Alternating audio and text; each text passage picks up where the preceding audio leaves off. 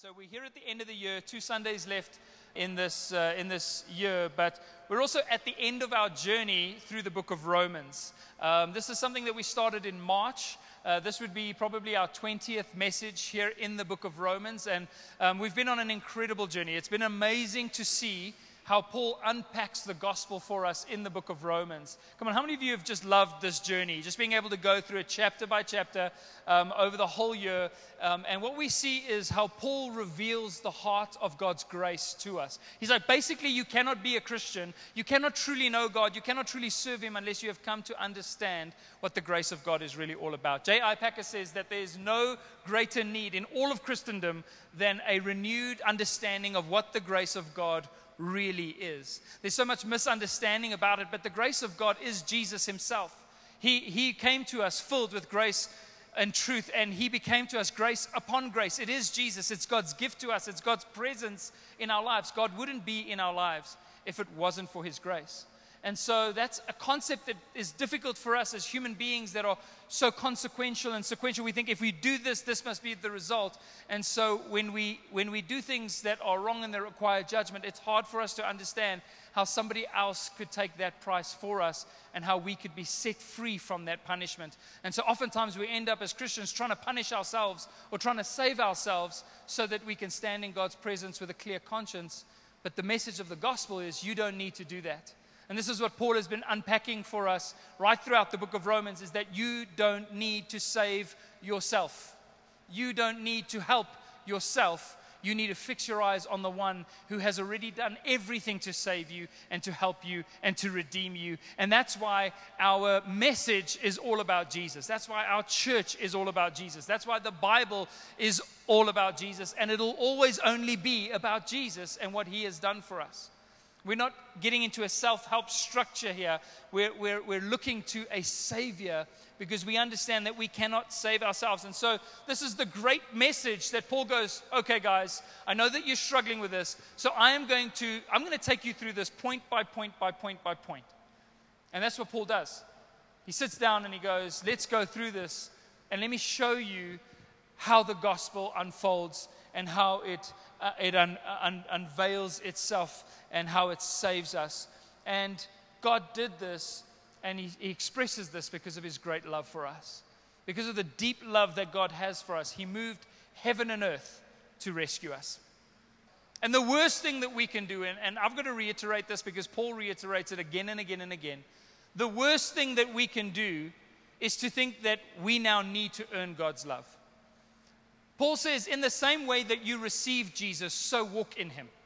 You received him by grace. You received him not by works. He even says, How did the Holy Spirit, in Galatians, he says, begin working in your life? Was it because of your works or was it because of grace?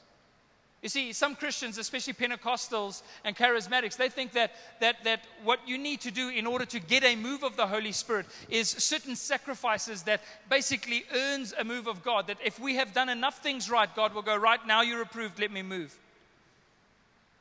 And Paul just takes this head on and he says, When the Spirit first moved amongst you, was it because of your works or was it because of His grace? He says, So why, if you have begun in the Spirit, do you think you'll be made perfect through your flesh? And so, the worst thing that we can do, having experienced and heard about the grace of God, is to think that, that we can need to earn God's love or earn a move of the Holy Spirit. It's so liberating for us here at the end of Romans to know beyond any shadow of a doubt that God is for us, that God is with us, that God loves us. It's liberating. It's amazing what happens to the human soul, how it flourishes when it knows that it's loved. And we struggle to receive that love. We struggle to receive that love. We still don't, deep down, don't feel worthy enough or good enough or strong enough to be accepted by God. And so the gospel is this constant repetition, this constant news that you are loved, that you are accepted, that you are forgiven, that God is for you. And we hear that all the way through this letter um, and, and that, that, that Paul has written and that he wants us to know. He wants our spirits to come alive in the knowledge of God's love. So, so what has Paul shown us so far in Romans? As we come to Romans 16, we're going to finish Romans today. But so far, he has shown us, number one, that all of us have fallen short. That all of us have fallen short of the glory of God. That there is not a single person who can claim to be good enough to be accepted by God or to get entrance into heaven or to receive anything from the hand of God. All of us are in the same boat in that we're born into sin. That we know in our hearts that there is a God and that we are to honor Him and that we are to obey Him, but we do not find the strength or the ability or the will within us to do what we know is right. And therefore, we are all guilty before God. But then, God, because of His great love, the Bible says that by one man sin entered into all of the world, and by one man, Jesus, he brought one sacrifice to redeem us all. And so God sends his son to die for us on the cross so that the unrighteous can be made righteous. That in him we might become the righteousness of God. And this he expresses to us and, and shows us that the, the righteousness, this righteousness that we can have, this right standing relationship with God, is, could never be by your rule keeping or your, your obedience to any kind of a law or any kind of a system or any kind of a religion. It's purely by faith. So Jesus came to make us righteous, and we become righteous the moment we put our faith in him and what he has done. And then he goes on and shows us that this kind of righteousness, being right with God, even in the Old Testament, even with David and even with Abraham and even with Moses and even with all the patriarchs of the faith, it was always because of faith. It was never because of the law that anybody was ever right with God. And so he shows us this, and, and he shows us that it's because of the grace and the mercy of God that we've been made right with him. And then he says, and, he, and we get to Romans 12, where he says, So this is how that's going to change your life. When you recognize that you are saved, not because you're a good person, not because you've done enough good things, not because you obey the law to a certain extent, but when you recognize that because of God's grace, you're accepted and redeemed and made righteous, the way you live actually changes. The way you conduct yourself changes. The way you look at others, the way you love others, the way you serve others, the way you serve God, the way you give, everything about your life changes. And so from Romans 12, we started looking at the marks of a changed life or, or the marks of a life changed by grace? What will be the effect of Jesus' presence in your life? And we looked at that. We looked at how the scripture so much in those final chapters between Romans 12 and Romans 16 just spoke about how we relate to one another. In other words, a sure sign that you have a revelation of God's grace is that you will start loving the people around you more than what you love yourself. You'll start forgetting yourself. True humility will enter your heart. You won't take yourself so seriously and want to be the center of attention all of the time, but instead you will truly begin to see those around you and love them and serve them and give to them and do whatever it is that God lays on your heart to do for those around you. And that is part of this beautiful community that we get to be a part of. Is that we are no longer here for ourselves. Paul says, let your love be without hypocrisy. In other words, don't love people because you actually love yourself, but love them because you're loving them. That's what happens, and that's what Paul shows us. And so that's the journey in a nutshell that we've been in over the last couple of, of months. And then when people get to Romans 16, it, it just sounds like Paul saying goodbye. And it just sounds like a very long goodbye. So we kind of read it and we skip over it. We, we, we look at it and we think to ourselves, okay, well, um, you know, he's, he's saying goodbye. And so we, we turn over to First Corinthians um, and we start reading his greeting on that side. Um, but if you've ever done that, if you've ever skipped Romans 16, you may have missed out on some beautiful things here in this chapter. And I'm so glad that we get to finish here in Romans 16 today. Um, and, and, and there are a few things that I want to highlight, a few things that I believe is going to encourage and inspire you. Um, so if you have your Bibles with you, or if you uh, re- have a Bible app on your phones or on your iPads or whatever you use here at church, I want to encourage you get a Bible, buy a Bible, download an app. Make sure that you're, you're reading. Make sure that you're, you're allowing this stuff to really permeate your heart. Don't just come on a Sunday. Don't let it be a Sunday be the only time that you take the Word of God into your own spirit. Um, it will sharpen you, it will encourage you, it will change your life. So, um, so open up at Romans 16, verse 1. And I'm going to read here um, just the, these uh, commendations and greetings and, and everything that, that Paul says to these people in these verses. And I just want to, I'm just going to read all of it. So we're going to read verses 1 to 16. And I want you just to pick up the heart and the spirit in it. And, I, am going to just throw out a disclaimer here that these are, these are very Greek names. And um, at points, I would just replace the name with that guy. So, um, let's read it together. He says, I commend to you our sister Phoebe, a servant of the church at Cenchrea that you may welcome her in the Lord in a way worthy of the saints. There's a way to welcome each other that's worthy of what has happened in our hearts, that's worthy of us as saints. That you may welcome her in the Lord in a way worthy of the saints and help her in whatever she may need from you, for she has been a patron of many and of myself as well. Greet Priscilla and Aquila. This is this great couple we read about in Scripture, my fellow workers in Christ Jesus, who risked their necks for my life, to whom not only I give thanks, but all the churches of the Gentiles give thanks as well. Greet also the church in their house. Greet my beloved, that guy, who was the first to convert to Christ in Asia. Greet Mary, who has worked hard for you. Greet Andronicus and Junia, my kinsmen and fellow prisoners. They are well known to the apostles, and they were in Christ before me. Greet Ampliatus, my beloved in the Lord. Greet Urbanus, our fellow worker in Christ, and my beloved Stachys. Greet Apelles, who is approved in Christ. Greet those who belong to the family of that family. All right, Aristobulus. Greet my kinsman Herodion. Greet those in the Lord who belong to the family of Narcissus. Greet those workers in the Lord. That couple there, great couple. Um, greet the beloved Persis, who has worked hard in the Lord. Greet Rufus, chosen in the Lord, also his mother who has been a mother to me as well. Greet that guy and that guy, and Hermes and Patrobas and Hermas, and brothers who are with them. And just greet those other people as well, and Olympas, and all the saints who are with them. And greet one another with a holy kiss. All the churches in Christ greet you. Now, if I was Greek, I would have rocked that chapter, right? That but I'm not. I'm a South African boy, Afrikaans slash English, and um, uh, yeah. Anyway, so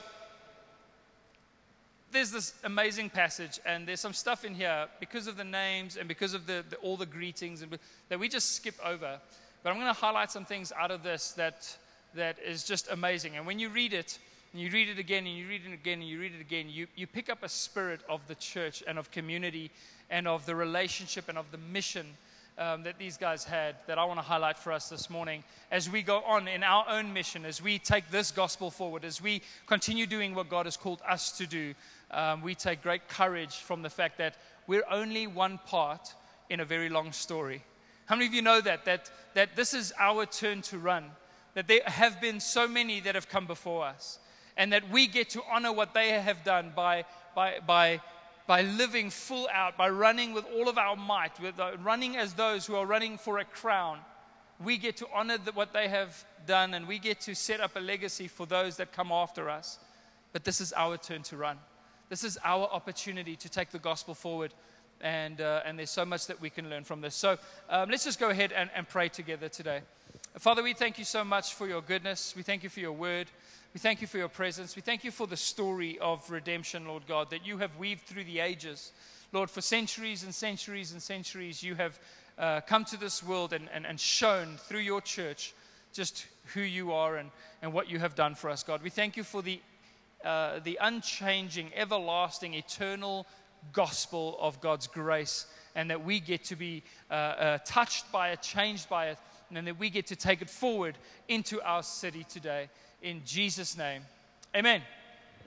Amen. So I want to share a message with you out of uh, this, this passage of scripture called Take Some Risks.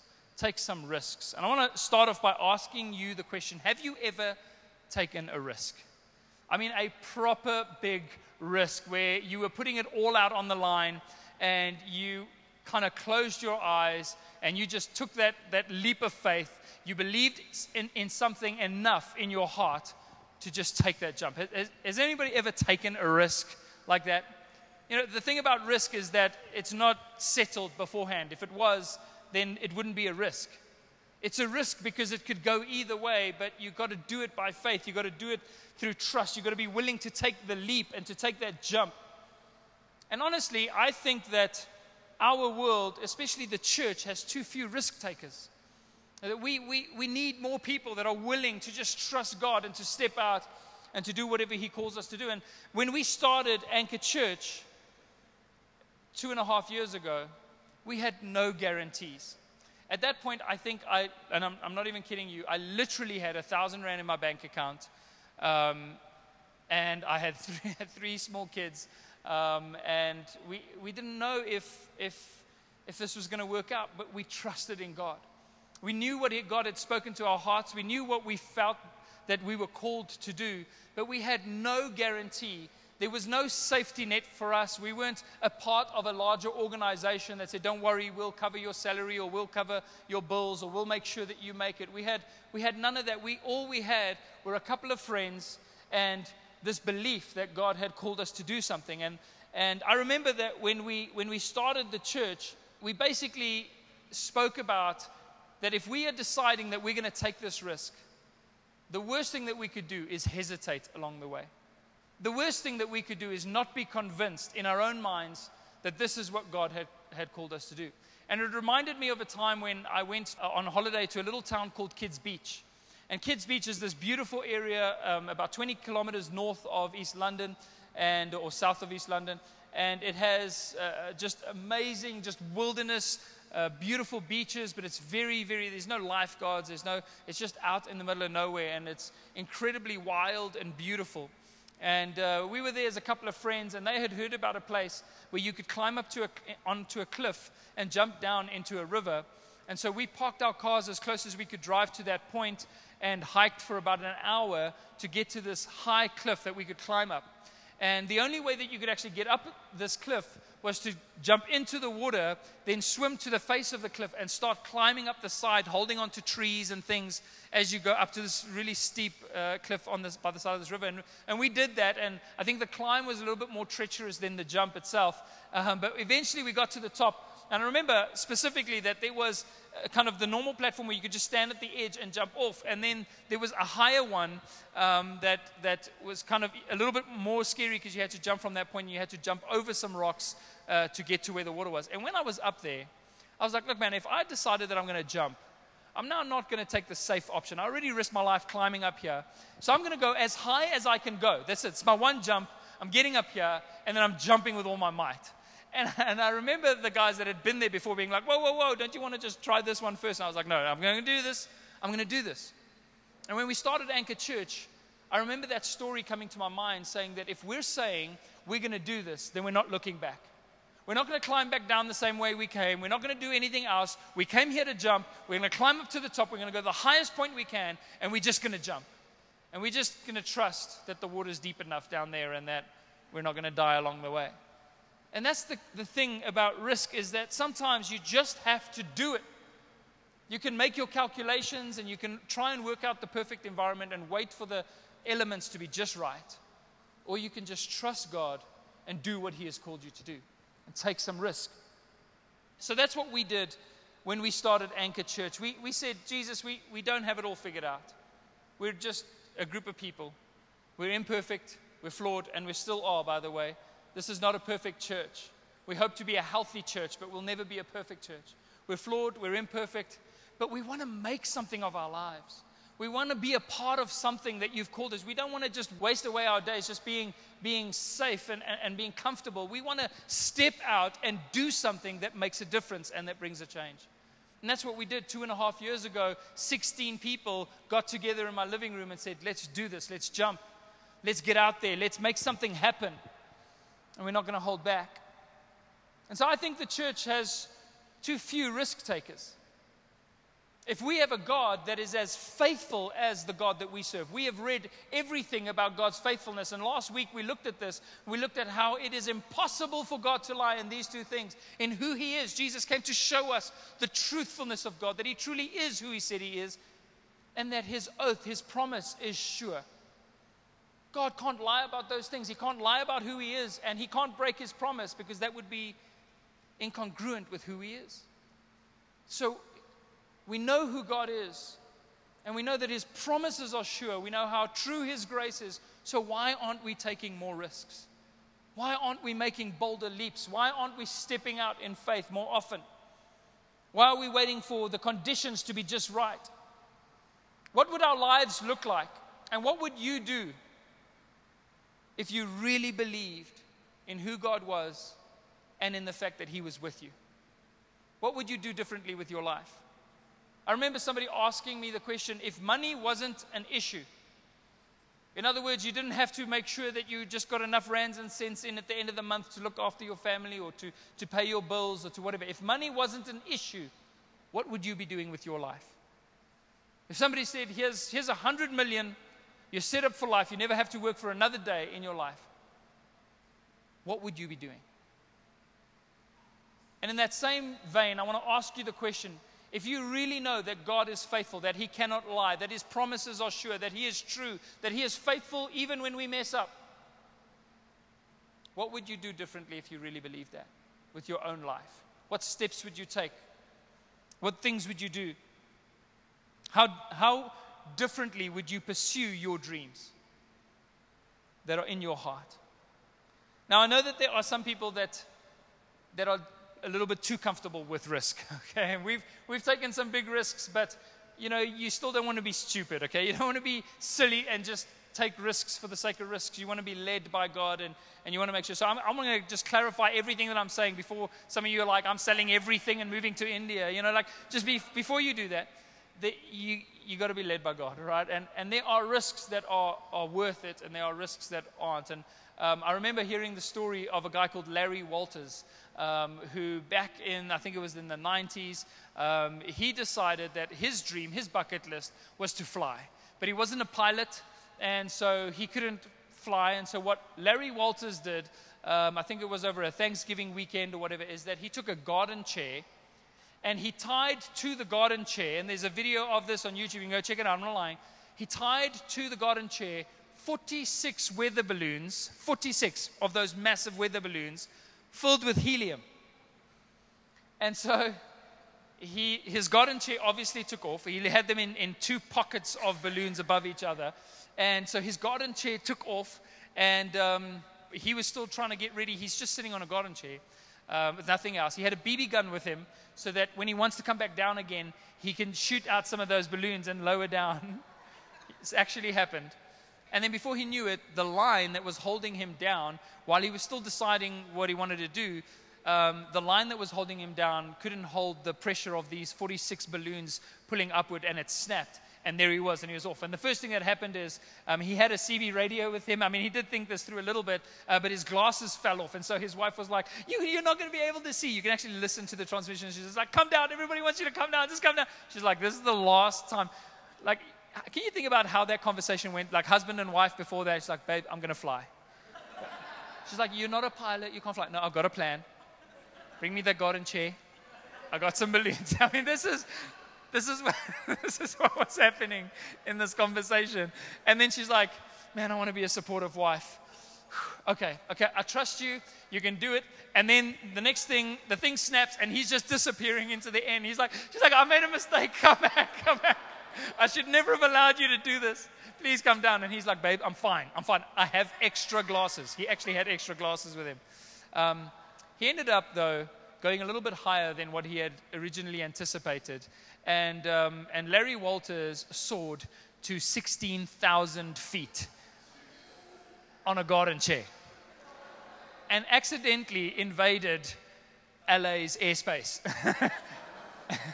and, and had and was reported to the authorities by two um, passenger airlines that saw him on their way as they were flying into LA and reported him, all right? And so he did get a little bit scared at one point and, uh, and then shot out some balloons and came back down over Long Beach. He went from northern Hollywood all the way down to Long Beach. Uh, he floated with the wind. And, uh, and eventually he was arrested upon landing back on the ground um, for invading the national airspace. And so my point is, is that there are some risks that you shouldn't be taking, okay? There are some things that's just too much and that although he, he had that bucket list thing and, and um, he did it, some things you just shouldn't do, um, like soaring 16,000 feet with a weather balloon and a garden chair. So, so there are some of those things that we, that we know, but, but God has called us to live a big life. And even though it was really silly what Larry Walters did, I applaud somebody that's like, you know what, I'm going to do this. I'm going to get some balloons. I'm going to tie it to this chair and I'm going to do what I feel in my heart to do. I love the spirit of it, right? For some of us, when we think about risk, it, you know, we'll break out into a little bit of a cold sweat. But I want to tell you that God has not called you to play it safe. God has not called us to hedge our bets. God has not called us to do small things and to do things that, that are just comfortable to do. He's called us to be a part of a bigger story. And in the Bible, when you read the stories in the Bible, you'll see that they always involve great risk, great doubt, great faith, and great victory. And it's God who gives the victory. In every one of those situations, you had people that were incapable of doing the things that they did, that weren't qualified to step out and to do that. But because of their trust in God, they were able to be a part of this great adventure that God has called us to. And this is what happens when you have a community that is switched on by the gospel. A community that really comes to believe in what God has called them to do. They become willing to take some risks. And I'm believing for that for our church, that we would always be a risk taking church. Not, not a Larry Walters flying with weather balloons kind of church, but, but a risk taking church because we have a revelation of the grace of God.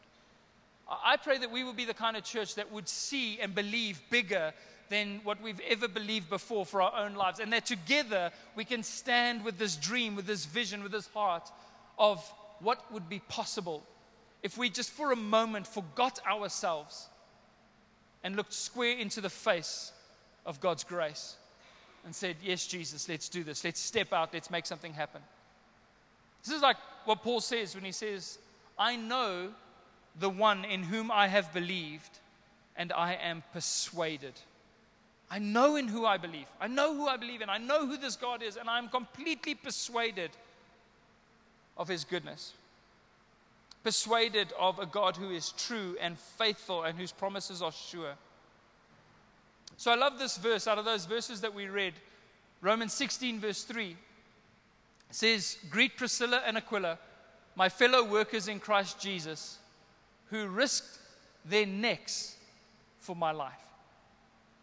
Greet this great couple who were willing to risk their own lives, their necks, for my life. I love that this passage talks about risk and talks about people who were willing to risk it all, risk their own lives. And when I read this, I was challenged with a question when last did I risk my neck for what God called me to do? When last did you risk your life in answering the call of God? When last did you risk your neck for people to know the gospel or to show someone some love or to do something that would make a difference? We can do that. We get to do that. Whatever happens, we win. So we can take those risks. We can, we can do something. We can be like Abraham, who was willing to sacrifice Isaac because he knew that even if he plunged that dagger into his son's heart, God's promise wouldn't be taken away. And God, it says in the book of Hebrews, he believed that God would be able to raise his son from the dead. So he was able to take that risk. Like the community in Acts, you read about the church when they, they believed so much in, in the faithfulness of God and they trusted in Him so much that they literally went and sold everything that they had and brought those things to the apostles and said, just share this out with whoever is in need. And nobody told them to do that. That was simply them going, I believe so much in how faithful God is that I know I don't need a nest egg and I don't need to, to save up and I don't need to make sure that I'm comfortable or, or I'm, I'm keeping some back. I can risk it all. I can sell it all and give it all away because I really believe in the, the faithfulness of God. I really believe that God will take care of me so I can just give and I can just be faithful. This very church in Rome that Paul is writing this letter to, scholars believe that it was started by a group of people that were present at the stoning of Stephen. when the first martyr was stoned to death for his faith in Christ, and they caused a scattering of a church and the persecution of the church. And there was a group of people who said, They are killing the Christians, they are killing the believers. So let's go to the capital city of the world at that time and start a church. I mean, we started a church here in Joburg. It was hard enough. It's hard enough, and, and people kind of look at you funny when you say you'd like to rent a venue for a church. They're like, oh, not another church, please. We don't. And we're like, persecution. These guys are like, if we start this church, we will most likely die. Let's start one. Let's start one. That's what they did. Why? Because they believed in the God who is faithful. That's what happens when you know God and you know His love. The Bible says it drives out all fear. In 1 John 4 18, it says, There is no fear in love, but perfect love casts out fear. It drives out fear. When you know that God is with you and you know His love, it drives out the fear in your heart. Listen to this. This is one of my favorite scriptures, 2 Corinthians, 2 Corinthians 3.12. I'm taking this for 2018. 2 Corinthians 3.12 says, Therefore, since we have such a hope, such a God, such a Jesus, such a Savior, we are very bold. See, that's the heart of what I'm saying this morning is when you know the gospel, when you know the hope that you have, when you know the God that you serve, when you've come to believe in his love, when you are truly persuaded, you'll just be very, very bold. The Bible says the righteous are bold as lions. Bold as lions.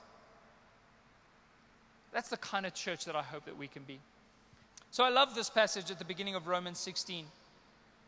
I love how Paul commends all these people and greets all of them. More than anything, it's the spirit of it. It's the spirit of this communication, the passion and the community and the risk of it all. You can see that this is not just Paul giving lip service and kind of, you know, uh, adhering to some protocols, but this is a picture of a church community that is on mission together.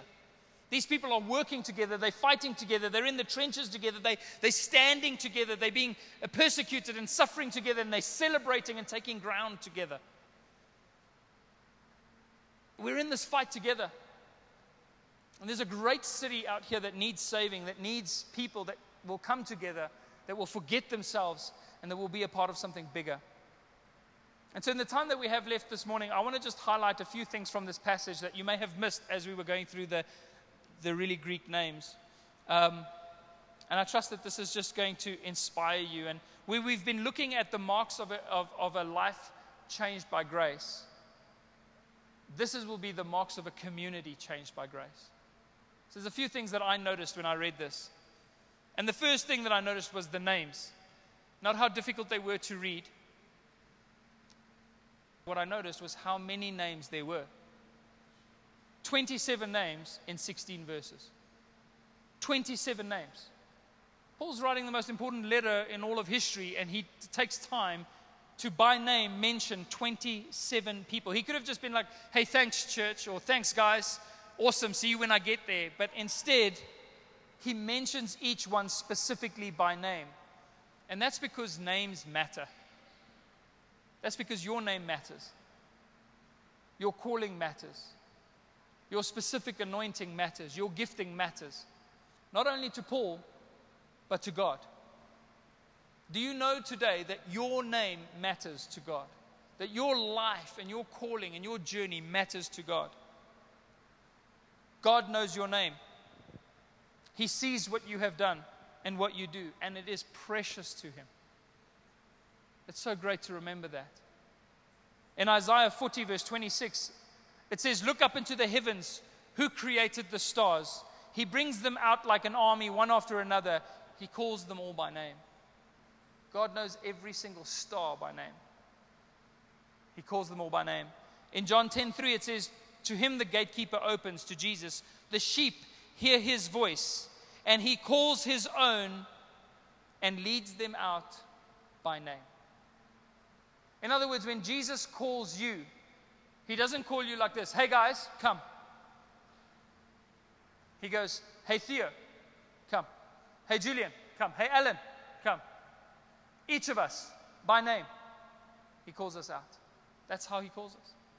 So God knows your name. He knows your story. He knows what He has for you. And He has an individual calling for each of us that is sacred and, and, and valuable. It's like a divine shout that God shouted out before the foundations of the earth. And no one can cancel that shout over your life. No one can disqualify you for the thing that God ordained you for. It's a divine shout, it resonates through the annals of time, and it cannot be disqualified, it cannot be drowned out. I love the fact that at Pentecost, when the Holy Spirit was poured out, the Bible says that there appeared what looked like tongues of fire. And that a tongue of fire rested upon each person's head. So many times as Christians we feel like, I don't have an anointing, so I need to go to somebody that has an anointing, that has some fire. And I kind of like, you know, like when you take two candles, one that's blown out and the other one that's like on fire, that you need to like, you know, get some fire from the one to the other. And we're like, hey, I just need to get some of your anointing on my life. If I could, because you've heard this, right, in Christianity, it's like, if I can get close to you and serve you and carry your Bible, I'll get your anointing. I'm like, I don't, I don't want that anointing. I want my own anointing, right? So Reinhard Bonnke says that your name is on your flame. Your name is on your flame. God has given you a specific anointing. It comes from Jesus, and it will carry you through everything that God has prepared for you.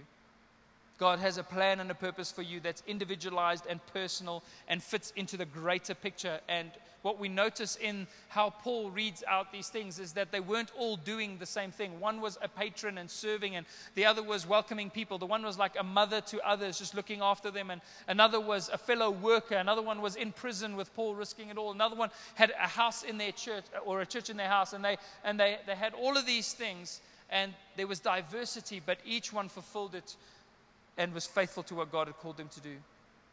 So when you know the gospel, you'll take risks in answering God's call on your life. When you know the gospel, you will take risks in answering God's call on your life. Priscilla and Aquila risked their necks to have this church in their house. And if you read the New Testament, I love this couple. You see them, not only do they have like cool rhyming names, how cool is it to be a couple with rhyming names, Priscilla and Aquila?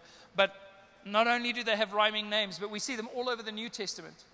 We find out in Acts and we read about them in, in, here in Romans. We, we, read about them again in Timothy and in Ephesians. We find out that, that they were originally from Pontus, which is northern Turkey.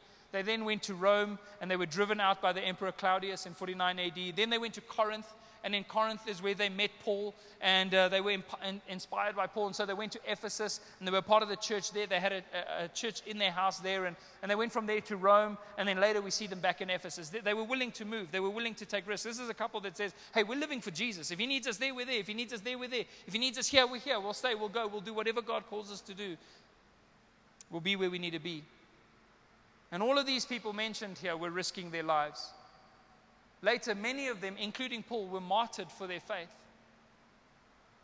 But they died richer than most people would ever be because they knew purpose and they knew sacrifice and they knew the love of Christ. So, the first thing that we notice is the names. Your name matters, your calling matters. The second thing I notice in this, in this chapter is the love. It's just how much love is present. You can tell that Paul meant these words. These are some of the words that he uses. He says, commend, welcome, greet, thank. He uses words like kinsmen, fellow servants, fellow workers. Several times he refers to people as my beloved so and so.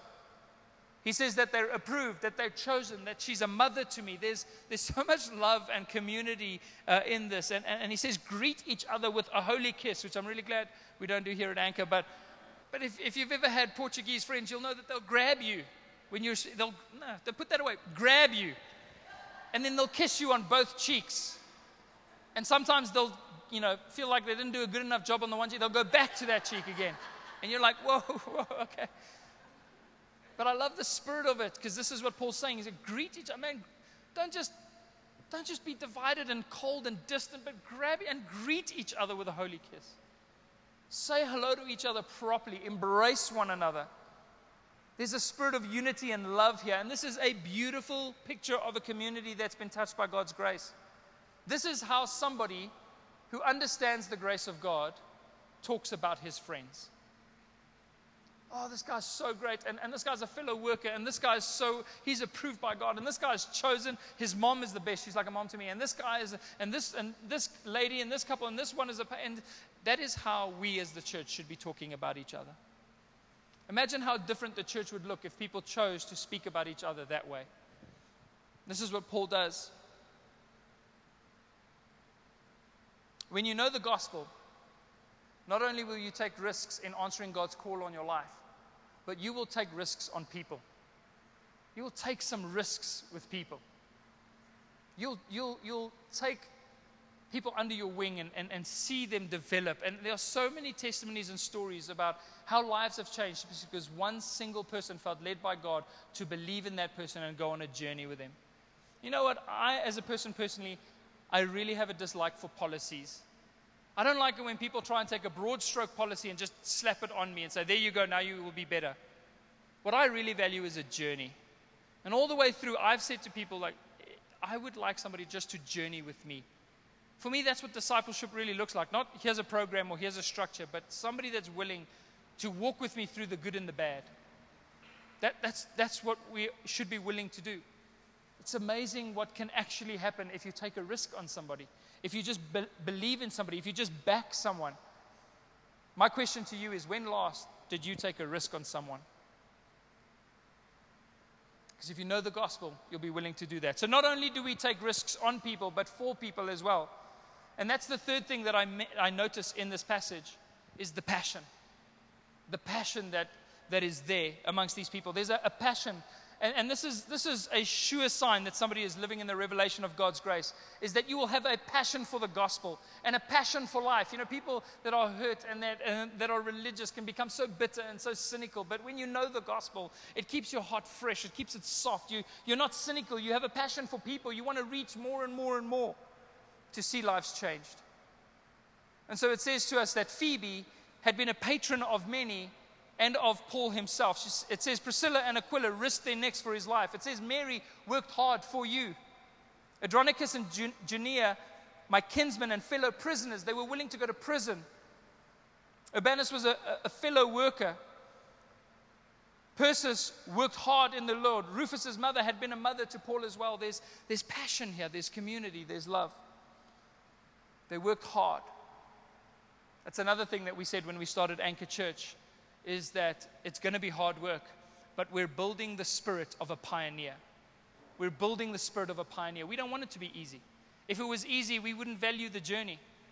We want to be those people that trekked across the mountain or that made the first way or that made the path so that others could follow. We wanted to be the tip of the spear for what God wanted to do in the days that lie ahead.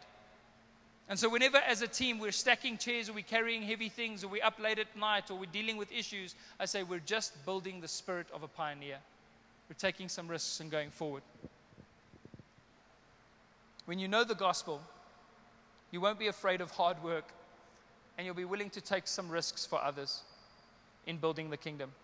The fourth and final thing that we notice so I notice the names, I notice the love, I notice the passion. But I also notice the centrality of Jesus. He says over and over again, he mentioned that. And, and this kind of community, this kind of mission doesn't exist separate from the presence and love of Jesus. It doesn't exist separate from, it, it finds its home in Him. It, we, in Him we gather. In Him, every nation and every tribe and every tongue come together to form this united body. So if we're going to stay united, if we're going to stay strong as a team, if we're going to have one heart and one mind and one spirit, we have to have our eyes together fixed on Jesus. Jesus is the context of our community, it's in Him that we're together. So he says in, in verse 2, he says, Welcome her in the Lord. In verse 3, he says, My fellow workers in Christ Jesus. In verse 5, he says, The first convert to Christ. In verse 7, they were in Christ before me. In verse 8, My beloved in the Lord. Verse 9, my fellow worker in Christ. Verse 10, who is approved in Christ. Verse 11, greet those in the Lord. Verse 12, greet those workers in the Lord. Verse 13 says, Persis who worked hard in the Lord. Verse 14, Rufus, chosen in the Lord. Jesus is the context. Jesus is the one that changes lives. So when you know the gospel, what I want to say is, you will risk it all on Jesus. You'll risk it all on His faithfulness. You'll risk it all on His goodness. You'll risk it all on, on how true He is. And you'll trust Him no matter what He calls you to do, no matter what season you're going through, no matter how much it costs you personally, because none of it can compare to the joy of what we've received in Jesus. So, those are the, are the four things that I notice in this passage the names, I notice the love, the passion, and the centrality of Jesus. That's the community that's been touched by God's grace. And to finish off here in Romans 16, Paul finally offers a last warning and then a promise and a prayer. A warning, a promise, and a prayer. Let's just read these verses together. In Romans 16, 17, he says, I appeal to you, brothers, to watch out for those who cause divisions and create obstacles contrary to the doctrine that you have been taught. He says, avoid them. Avoid them. For such persons do not serve our Lord Christ, but their own appetites, and by smooth talk and flattery, they deceive the hearts of the naive. This is what Paul is saying. After I've expressed the entire gospel to you, after I've taken 16 chapters to tell you exactly who Jesus is and what he has done for you, hold fast to the gospel. Hold fast to that message. Don't let people come in and create division by telling you, you know, it's not really about God's grace. It's not really about this. It's not actually what you should be doing. And, and by smooth talk and flattery, they drive your heart away or lure your heart away from the centrality of Jesus and the finished work of the cross. He says, don't do that. Don't listen to them. Avoid them.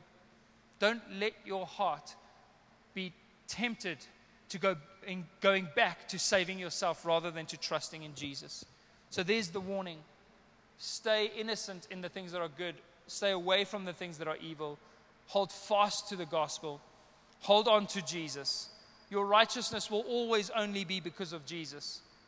And so this is actually still a part of the centrality of Jesus part is that let's just keep the focus on Jesus. And then he gives a promise. He says, You hold on to Jesus, and the God of peace will soon crush Satan under your feet. I love that. Because I know that in this community and in my personal life and in your personal life, I know that the devil has often come against you. But what the scripture says is that if we just hold fast to the good news of God's grace, soon Satan will be crushed under your feet. Whatever it is that you're facing, whatever it is that we face as adversity and opposition, soon it will all be crushed beneath our feet. So that's the promise. And then he ends with a prayer. And I want to finish Romans 16 with these verses from Romans 16 25 to 27. And he says this He says, Now to him who is able to strengthen you according to my gospel and the preaching of Jesus Christ, according to the revelation of the mystery that was kept secret for long ages, but has now been disclosed, and through the prophetic writings has been made known to all nations, according to the, the command of the eternal God, to bring about the obedience of faith to the only wise God be glory forevermore through Jesus Christ. Amen. I love that prayer. To God who is able to strengthen us in His word. Do you know that you can be strengthened in the gospel? You can be strengthened in grace and the preaching of Jesus. As it is disclosed, as we, as we come to know Him, what it'll do is the more we disclose it, the more we share it to, with ourselves and with others, as we do that, the more people will come to the obedience of faith. See, faith is true obedience. True faith is true obedience. To the only wise God, this, this glorious, gracious, loving God, to Him be the glory. It's because of Him, through Jesus, that we can do this. So let's take some risks. Let's take some risks in 2018. Let's take some risks to see people saved. Let's take some risks to, to reach more people, to, to see more lives changed, to see more people baptized than ever before, to see a city shaped, to, to, to see our families prosper and, and our lives grow in terms of our purpose before God. Let's take some risks. Let's not play it safe. Amen? Amen.